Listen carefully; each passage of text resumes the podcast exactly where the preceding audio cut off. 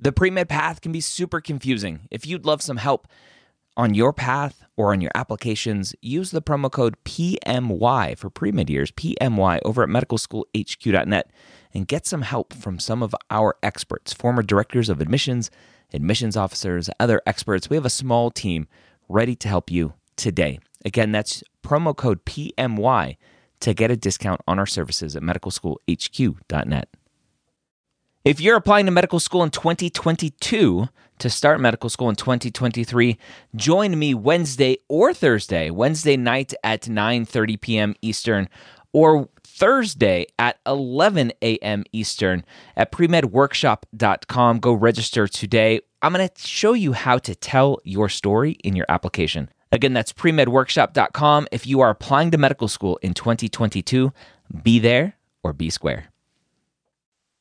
If you're looking for more great content from the Medical School Headquarters, check out med ed media dot com. That's M E D E D media dot com. This is the Pre-Med Year, session number one seventy-five.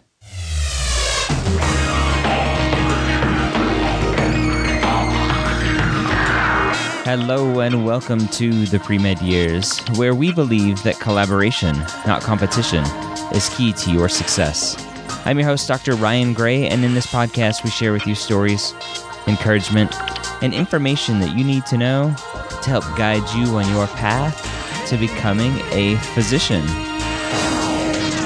Now, welcome back to the Pre-Med Years. If this is not your first time with us, if this is your first time, thank you for taking the time to put me in your earbuds and stick me in your ears and listen to me for the next thirty minutes or so, but not just me. I have a special co-host with me today, somebody who hasn't been on for a long time.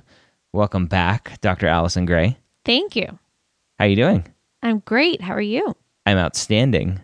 It's been a long time. It has. W- where have you been?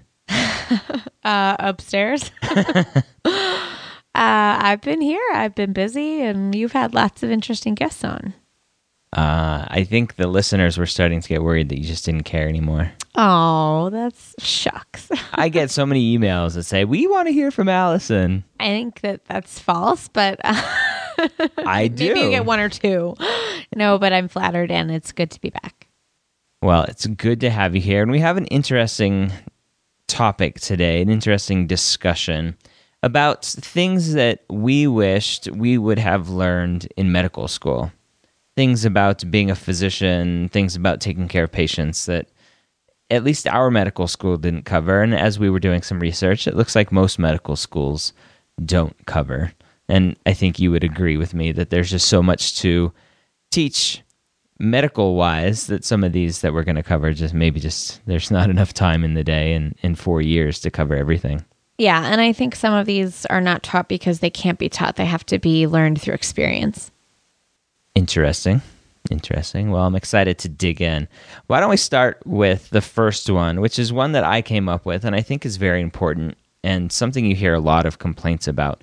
And that's the lack of teaching about nutrition and informing physicians or future physicians at this point how nutrition plays a role in health and in healthcare. And I think it's a huge travesty and a, a huge, uh, I, I don't, I don't even know the right word. I, I think it's, I think it's failure? just a Missing? huge failure that we don't teach about nutrition in school. I mean, you, you talk about the number one killers these days. It's, it's cardiovascular disease, it's heart disease. And most of that is tied to diet and, and obviously lifestyle, exercise, but diet's a huge part of that. And the fact that we're not learning that, we just learn the the pharmacology behind it all and how to push pills at people instead of having those discussions. What do you think about that? Yeah, I agree. And I think uh, what happens on the uh, on the other side of things is you are in the office and you have people coming in asking you about what is the role of diet in this disease or that disease, and what what can I be doing with my diet to better my health? And uh, you may have very little knowledge and really have to learn as you go. Uh, so that's unfortunate. What if I play devil's advocate and say, well, They have nutritionists and dietitians and, and those types of people that are part of a healthcare team, and, and that's their job to know the diet part. Well, I would disagree, because I think it's it is a team, but you have to at least have some knowledge. And if your knowledge is, well, go look at the food pyramid, then I think you're you're probably doing your patients a disservice. And I've had to do a lot of my own learning, and uh, I think a lot of patients come to my office asking about, well, you know, what can I do for my brain health, and what can I what kind of diet should I be on, and um.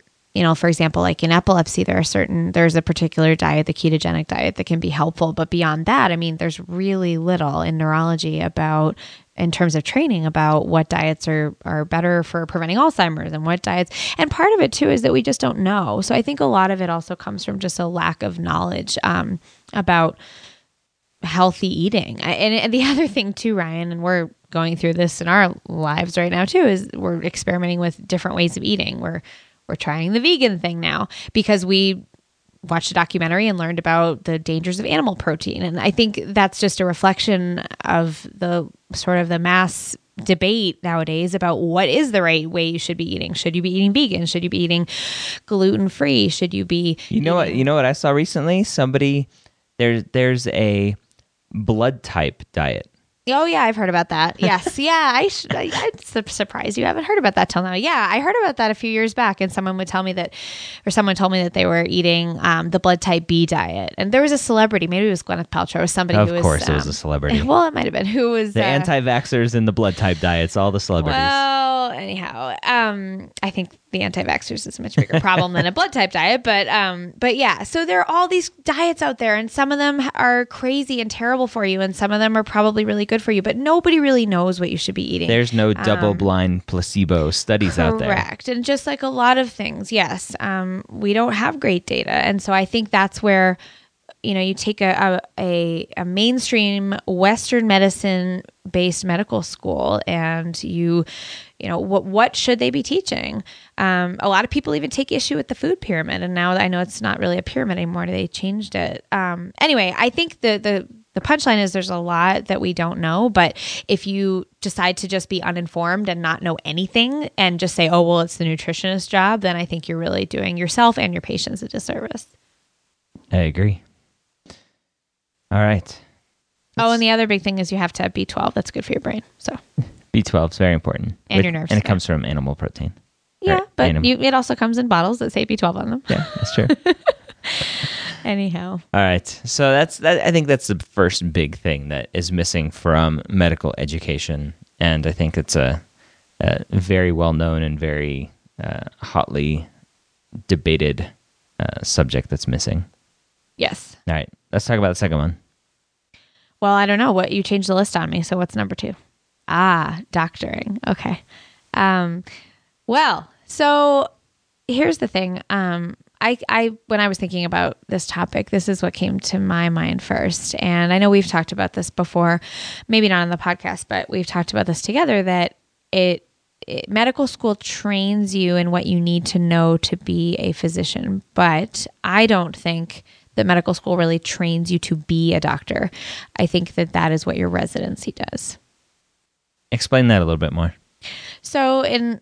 If you go to a traditional medical school, the first two years you're in the classroom and you're learning everything you need to know about the body and about human disease and illness. And then in your second two years, your third and fourth years, you're on the wards and you're seeing patients. I think in at least my experience, um, I...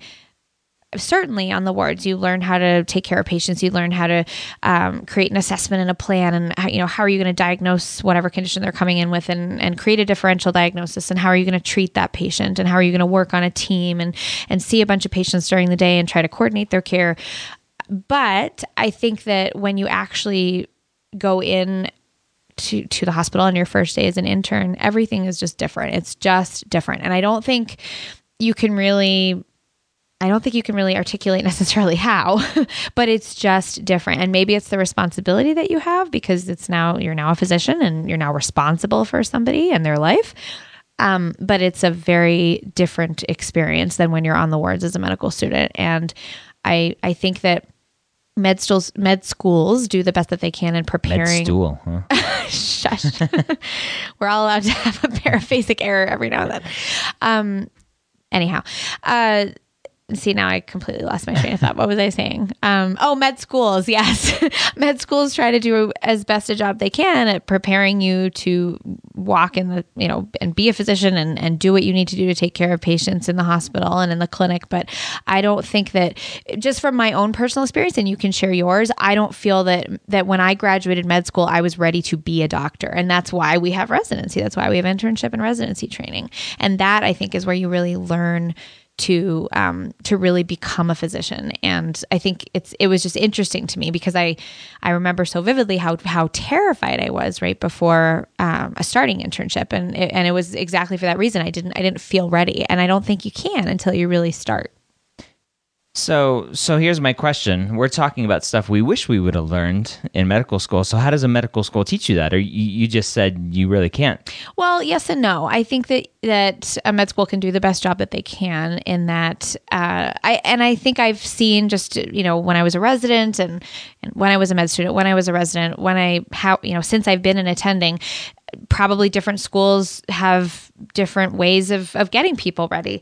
Um, and people are therefore more or less ready to sort of do that. I, I think what I'm getting at, I, I guess, is that um, there are sub-internships or away electives, things that um, schools have set up so that you can try to get yourself as ready as possible for your internship. So, um, and, and different schools may have different requirements. Um, in your fourth year of med school, there's a lot of, uh, what's the word? There's a lot of variability in what schools require. And I think, for example, a med school that required you to do an emergency medicine rotation, required you to do a radiology rotation, required you to do um, an I C U rotation. Neurology. Well, that's that's that's a given, and that's a third-year rotation, so don't even get me started. But anyway, not no, always required. But well, it should be, but that's a different debate, and it shouldn't even be a debate because that's just a clear fact that you need neurology. Anyway, um, you're getting me really riled up now, uh, and I keep losing my train of thought. What I was going to say, yes, is that you need, in, in my opinion, my humble opinion, you need emergency medicine, you need I C U exposure, you need all of that required before you graduate med school, because I think it will better prepare you for when you are an intern and you are in the I C U.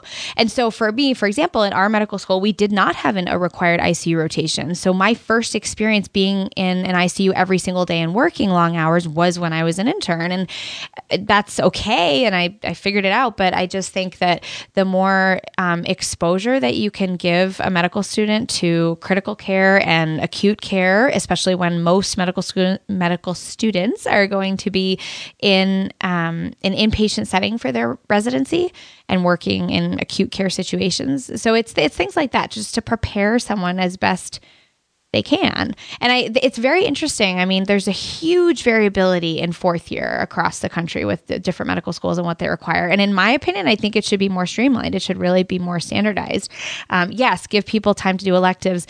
Um, but it, it's just always been funny to me because if you think about it, and this is, again, getting off on a tangent, but fourth year is the time when we have all this elective time, and that's when you already need to have decided where you're going and what you're doing. So if, if elective time is to really explore, then it's kind of in the wrong time, right? I mean, that really yeah. should be earlier, and there's no really, there's no way to put it earlier because you have to do all this required stuff, and then you need a time so you can apply to residency. So I get it, but anyway, I just, I think that med students sort of have a lot of the same teaching and learning for the first three years. And then in fourth year, there's this sort of, ooh, you know, it's, everything is, I mean, it just completely depends. And maybe if people had more uh, experience and more exposure to things, they would feel more prepared. I know I would have been, at least. Yeah.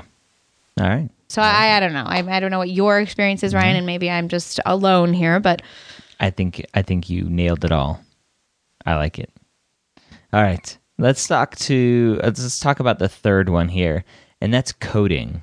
How to properly code a visit and code procedures and code whatever you're coding, because ultimately that's how you as a physician get paid, is your coding.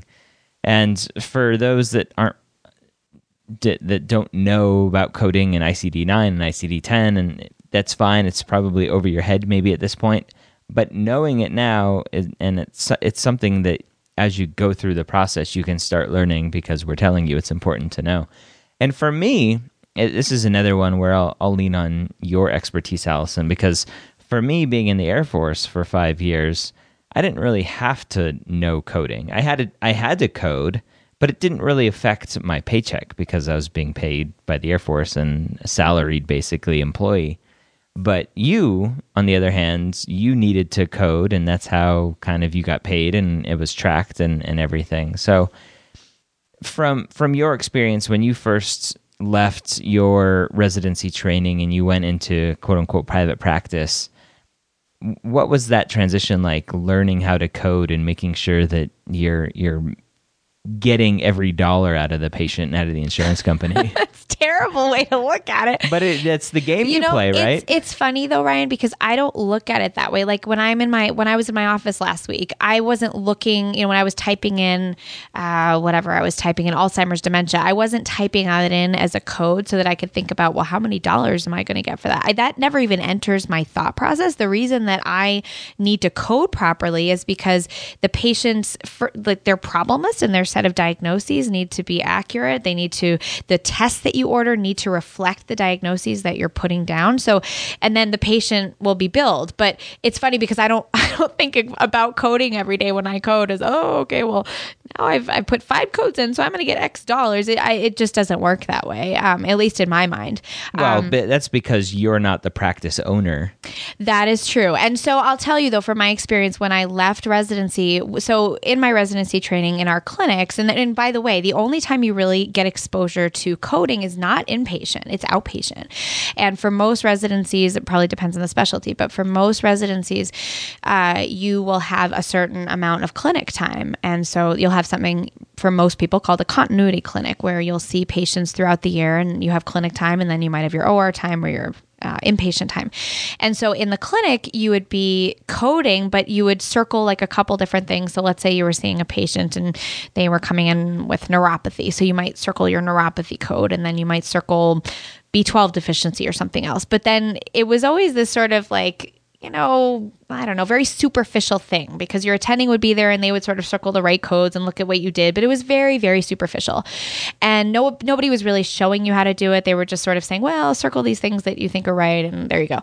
And so when I went out into private practice, um, the the person who hired me really showed me what I needed to do. And I remember him saying that you were, you know, wanting to circle a certain number of codes, and because, you know, to meet the, the, um, The, I'm gonna th- not, I'm not going to remember complexity. the word now. Complexity. Thank you. Exactly. Of the uh, visit, you need to meet a certain number of codes. And anyway, there is, as you say, there is this sort of game about coding, and it's it's kind of, you know, it's nobody loves doing it because it's kind of a mess. But um, and and I C D ten, by the way, created like sixty thousand more codes, sixty-five thousand, yeah, than I C D nine has. So um, there was the running joke when um, the new codes came out that people were putting all these signs on the wall, like, you know, uh, I don't know, eaten by a killer whale, and that was the, literally, and that was the new diagnostic code. So the coding system, thanks, is SeaWorld. Yeah. Oh, geez, the the coding system is a disaster. Um, but it but it's doable. But it's just, I think from from my experience, it was a little bit, I had my hand held a little bit when I went into practice because I was working at a small practice. I had my mentor hire me. He showed me sort of what I needed to do um, in terms of coding, but I think you also learn a lot more. So interestingly, when I went to my next job, I actually had my first session with a coder and somebody who's actually trained in teaching physicians how to code properly. And I said to her, I said, why don't you guys go to medical schools and train people to do this? Because we, and residents, because we have no idea what we're doing when we come out. And she said that certain medical schools, like at UMass where I was working um, in my second job, they actually do uh, spend some time um, with the residents in certain specialties uh, going over how to code properly. And I learned so much in that session, and it just kind of blew my mind because she taught me things that I had not been doing for the past year and a half, and it was a little bit alarming. Uh, but the reality is that you need to be able to code properly for Medicare, for reimbursement, for all of these things. And you don't, if if you go out there and you have no idea what you're doing, you're you're going to get yourself into trouble. Um, so you definitely need to learn it. It's an important thing. Yeah, it's very, very important. And and like I said, it's it's important. Uh, you just said for reimbursement purposes, yes, for tracking the patient and, and for databases, for different diseases and things, it's very important. But at the end of the day, coding is very important for getting paid And if it's not you that's getting paid, it's the hospital that's getting paid, and they're going to wonder where all the money's going to. Right. So. And we didn't even talk about uh, coding for procedures, which is a whole nother thing. So yeah, awesome. All right. The next one here is one that, that you brought up. I want to hear your thoughts on this one. Because because I have a vivid memory of you, of I think one of your first times doing this. Oh, geez. No, because, oh gosh. I know exactly what you're talking about, but uh, anyway. Um, so what we were thinking of talking about next is pronouncing a person. And what I mean by that is actually pronouncing someone dead. And there is something so unique about being a physician because being a physician is the only, a physician is the only person who would do that. I mean, unless you're like in a zombie Depending apocalypse. on the state. Some states are different. Is that true? Okay. Yeah. I didn't know that. I was going to say, unless you're in like a zombie apocalypse and people are just dying.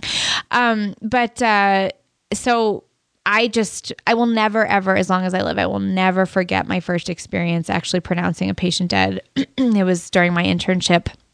And it was a very, very, very sick woman. Um, she was, she'd been in the I C U and she was transferred to the floor and I was taking care of her. And I just remember being just, oh my goodness, just really overwhelmed. It was literally during my first week as an intern. And uh, I remember her family and I remember, I remember it. And I remember other situations where I pronounced someone dead. Um, but it, there's just, um, again, there's nothing that can sort of prepare you for that. So I don't, I, I don't think that, well, again, this topic about what do we think med school should sort of prepare us better for or teach. Um, nobody taught me in med school about this or what this was going to be like and what you're supposed to do. And you learn in your residency training and, uh, a, a senior, a junior resident taught me what to do. Um, but there's, there's something, um, it's, you can't even articulate it really. There's something just so poignant about being the person to sort of send that person off. I, I, I'm, I'm sort of at a loss for words even to talk about it. But if you think about birth being, you know, when a baby comes into the world, I mean, it is just a monumental thing. And to be the person who basically states that this is the last moment of this person's life. And um, to be there often with their family at the bedside is, it's just, it's an overwhelming thing. And I think over the course of my residency, I had to do that quite a number of times. And it, it never becomes, and I don't think it ever should become, um, routine. You know, it's, it's, it's the last moment of another human being's life. Um, so I guess I, I don't know that medical school should do anything differently. I mean, it's, I don't know that it would even be appropriate to bring a medical student into the room with a family. I mean, unless they were taking care of the patient. If they were simulate. You know, well, well, true, true. They, I guess. They didn't do that, at least at where we went to they school. They did not simulate it. Um, so what, what we learn is just what we see on T V. And I think that's what I was, I was getting at earlier. I think you, you told me about a time where you pronounced somebody and I think you were the only one in the room and, and you verbalized like time of death, blah, blah, blah. I did because that's how I learned. And then I came home and told you about it and you laughed at me and I thought, why is that funny? And he said, because you don't have to do it like they do it on E R. Like yeah. The T V show, Grey's Anatomy, I guess, for this next generation. Um, yes, but I don't know. But my devil's advocate to Ryan was that if you're in a room with a family, um, I mean, you sort of, how are they supposed to know? I mean, do you turn to them and say, well, they're dead? I mean, no, that's crude. And so I think there's actually something very, I mean, that's how the layperson sort of knows, like if they watch T V, you know, time of death. I mean, that's, that's what they know and that's what they see. And I think that um, makes it easier for family. You could say, I'm sorry. You could say, I'm sorry, but you, they might think that I'm sorry about, you know, the person being near death or them being in this terrible situation. I, I don't know. What would you say, Ryan? I'm sorry they're gone. I'm sorry they've passed. I'm sorry. I don't know. Yes, time I, time of death is just very formal and very, very Grey's Anatomy. Well, anyhow, it's not where I learned it for no. all of you listening. I, I think I've only pronounced one person dead. Really? Wow. And, and the, the hardest part for me was all the paperwork that came afterwards.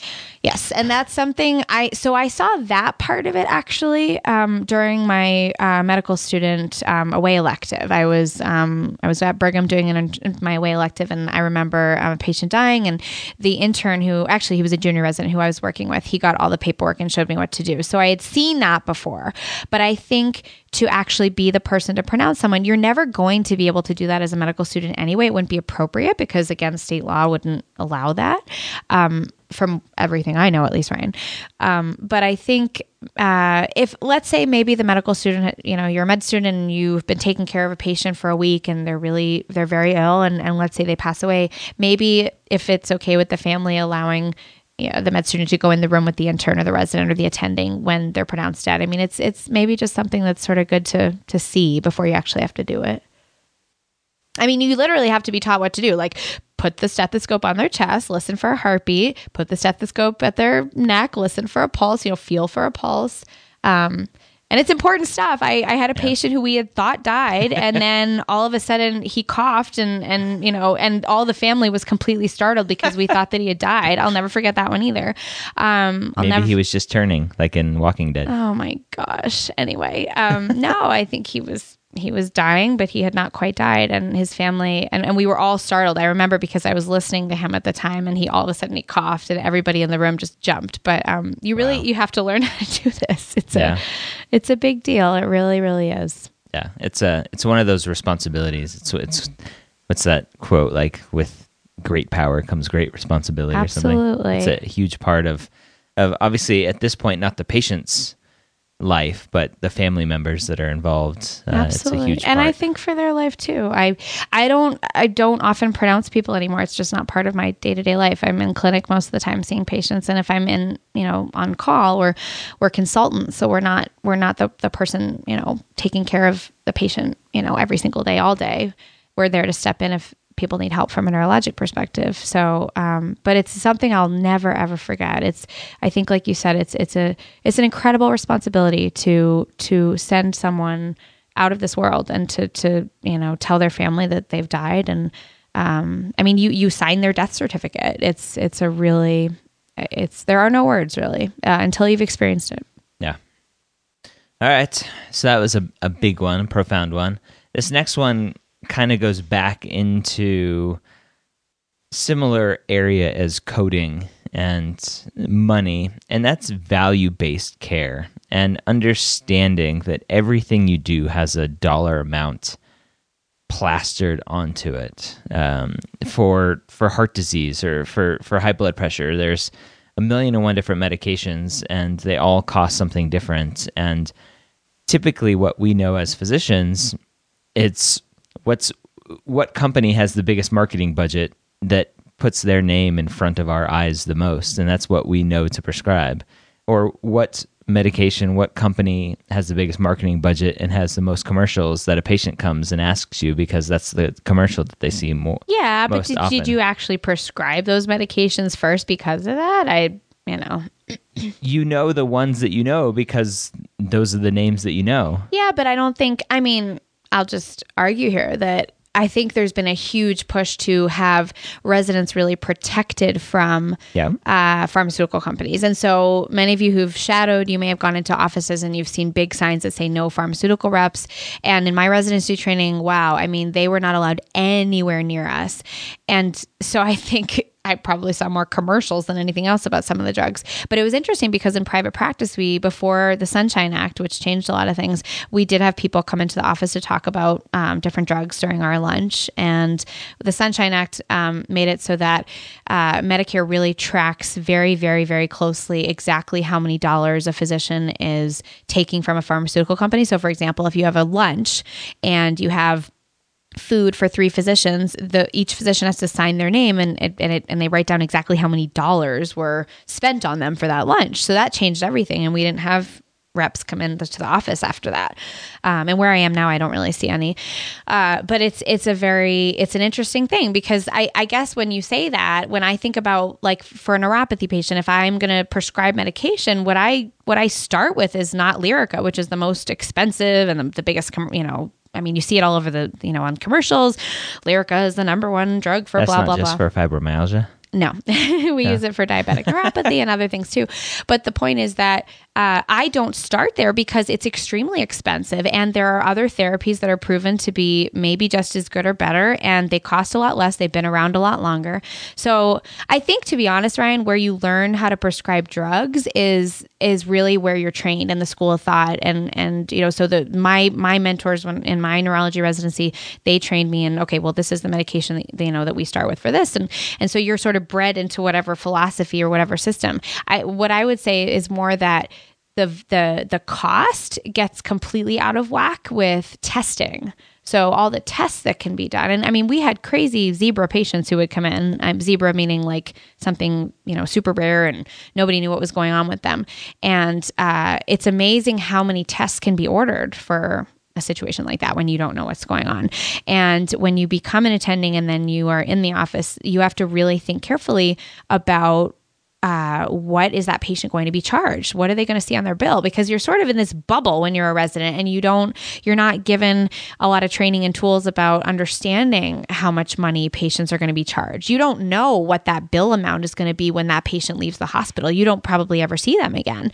But when you're in the clinic and you're seeing somebody and you're saying, okay, hey, I think you need this M R I and I think you need these three labs done. And that patient says, well, I need to pay my rent this month and I can't pay for that. That's a really big deal. It's a really big deal. Yeah.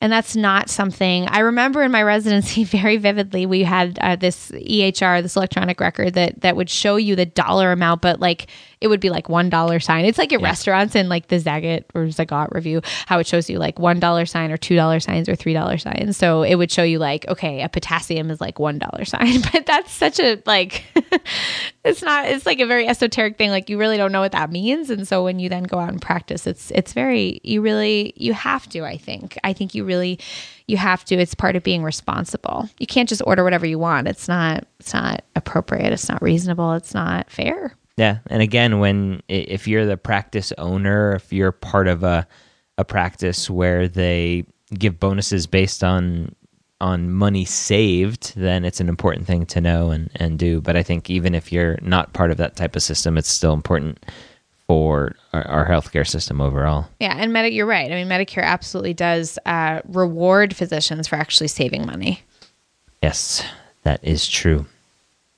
All right, let's cover uh, one more, a little bit more in depth, and we have a couple at the end we'll throw in there for fun. So let's, what's the next one? Sleep deprivation, how to manage sleep deprivation. So I remember in med school being tired sometimes, really tired, mostly from just studying constantly and being like exhausted from that. But I guess I, I didn't have a, a super rigorous surgery rotation. My O B rotation, I remember, was pretty rigorous. Um, and I, I did have to stay overnight, but I had pretty nice residents. They would, they would sometimes just let me sleep.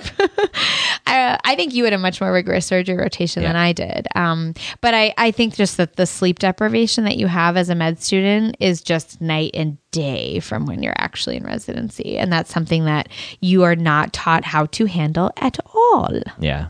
What what would you have liked to have learned? I think just, well, they tell you, okay, you're going to be working eighty hours a, you know, a week or, well, or one hundred twenty hours a week.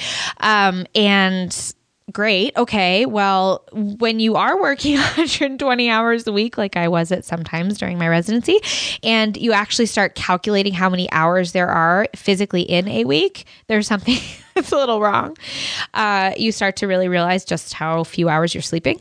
Um, I think again, it's just there, there should, in my opinion, there should be some time in medical school dedicated to how to take care of yourself. And as you go into residency, as you step into being an intern and a resident, how are you best going to take care of yourself? Because to be honest, I think that a lot of the trouble that we as physicians get into in terms of becoming depressed and even suicidal has to do with um, the pressures on us and the lack of, of coping skills and training about how to best take care of ourselves uh, physically. And that, that means uh, sleeping, that means eating well, exercising, all these things. There's not really, you really are sort of, you know, put into the, the pool and in the deep end and they say, okay, good luck. You know, you have to figure it out on your own. And um, that's part of, I think, the part of growing a thicker skin, which is really an important thing. And I, I grew a much thicker skin in med school and then a super much thicker skin in residency. But I think we also are in some ways doing ourselves a disservice as physicians, because if we're not preparing medical students to go out there and and and be sleep deprived and work one hundred, I mean, yes, eighty, but sometimes more than that hours a week, We're we're running the risk of of our peers and colleagues becoming uh, really sick and then depressed and even suicidal. Oh, I think it's huge. I think it's very, very huge. Yeah. Well, and like when you're, when you have a baby, I mean, you're sleep deprived and that's like a totally different thing. Yeah. I mean, I remember my mom, like I was saying to her, oh, I've been, you know, I was a resident. I, I'll be fine. And she was like, okay, Allison, yeah. you know, she was really kind and very nice about it, but she was sort of laughing internally. And sure enough, when we had our daughter, I was like, a, I mean, it's, it's a totally different thing when you have a baby. And all of you out there who are, you know, moms and dads, I mean, you know this, you, you, it's just a completely different animal because you don't get to go home and sleep after you've been on call. There is no going home and sleeping.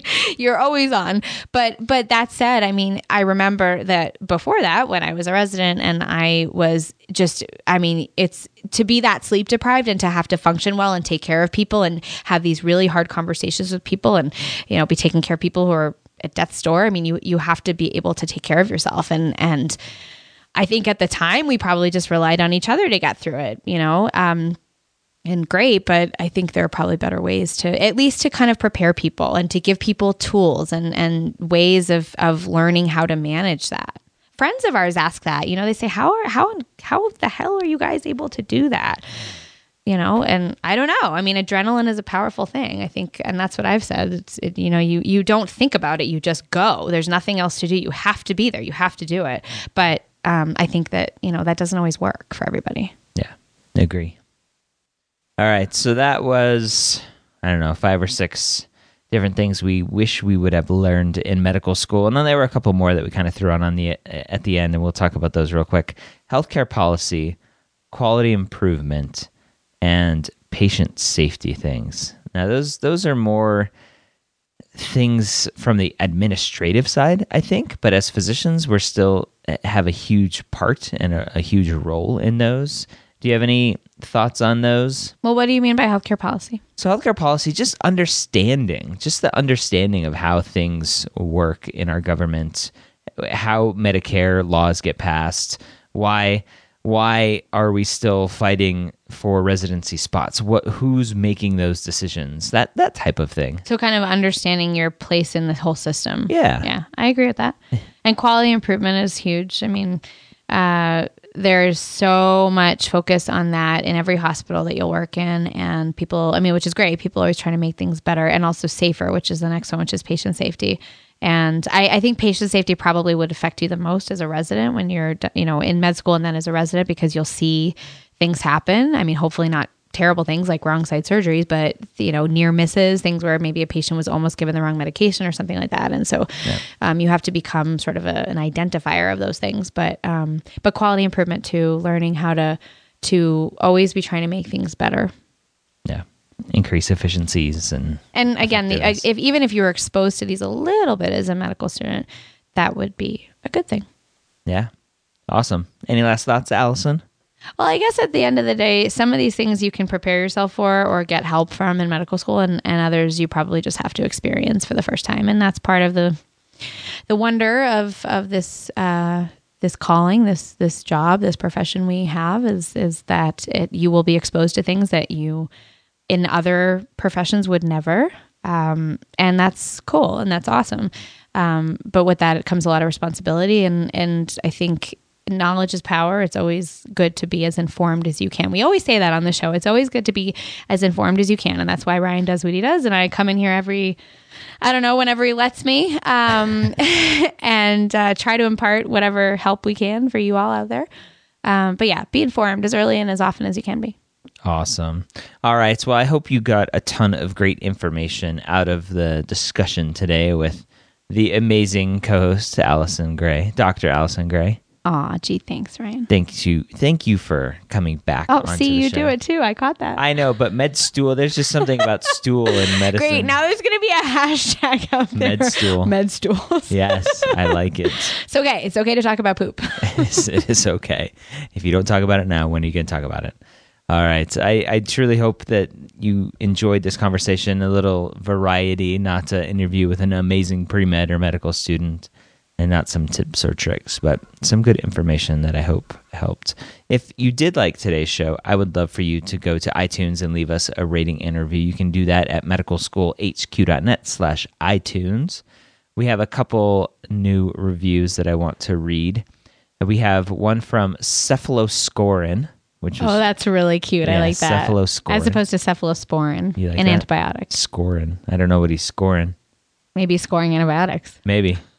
He's an antibiotic junkie. Okay. He will never be sick. Oh, wait. Until oh, wait. he gets resistant bugs. No, th- I read it wrong.